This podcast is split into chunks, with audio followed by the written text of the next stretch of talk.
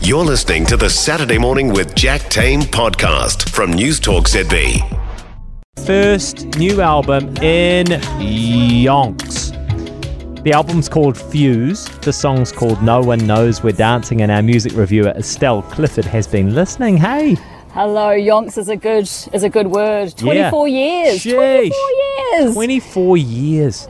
Yeah, and so I had to do a little bit of research because it's like, where did they go after Yeah. missing? Like that big song that was absolutely Yeah, everywhere. yeah.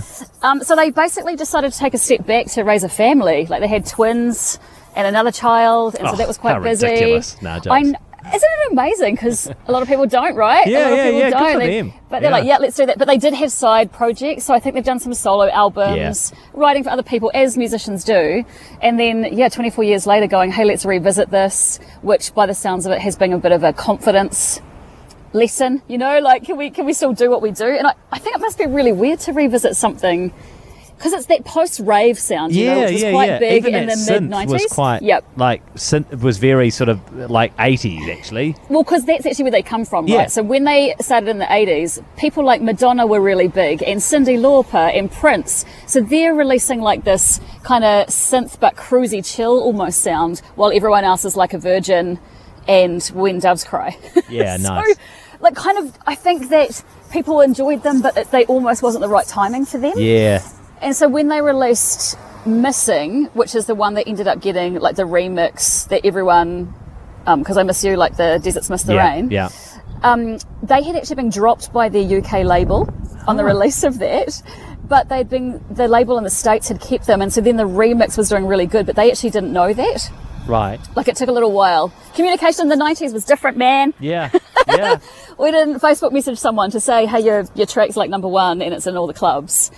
Um, but it- that was a real peak time when people were going to raves and dancing all night. And then you had this kind of music that came through, like Portishead and Everything But the Girl, that was kind of chill but synth.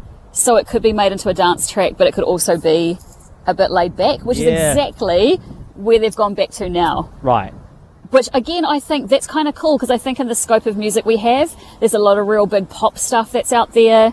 We're sort of doing that rock grunge vibe again, but sometimes you need that album that it doesn't ask too much of you. Yeah. Yeah. Do you know what I mean? Yeah. Like, if you want to, you can delve deeper into the lyrics and be part of the stories that they're writing, or you can actually just have it as this album you like the sound of because it's familiar. yeah. It's got that nostalgic kind of quality. synth. Yeah. yeah. Every every now and then there's the cowbell bell, so you can like tap along. Um, but it is that kind of more chilled, laid back, and I I dare say some of the songs will be picked up for a bit of Yeah. a, a remix as well. There's a track on there called "I Lost," which was about um, lead singer Tracy talking about losing her mother. Right. Really interesting concept. They just Yeah. typed "I lost" into Google. And then got all the different things, and so it's just kind of like it is kind of like listing off all these things you've lost. Like I Ah. lost my job, or I lost my whatever, Ah.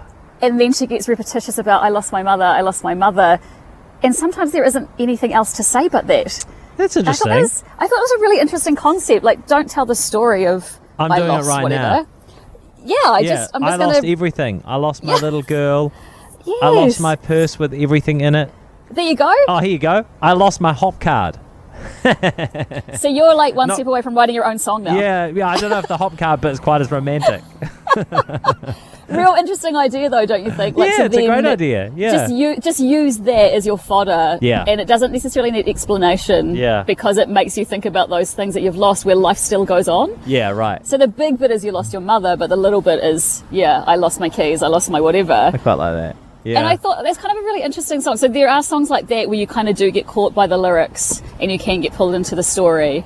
But again, I think one of those electronic post rave sounds that you could easily just put on on Yeah. a Sunday when you're doing Yeah. other things. It's really slick in its production. I mean, these guys have been around for a long time, they know what they're doing. Um, made it at home basically, where their kids would come in and be like, Yeah, you should put that on the album or you shouldn't yeah. that must be really cool as a muso to know you've gone through all those years that your now nearly adult children are kind of listening to what it is that you're revisiting and going going back to. Yeah.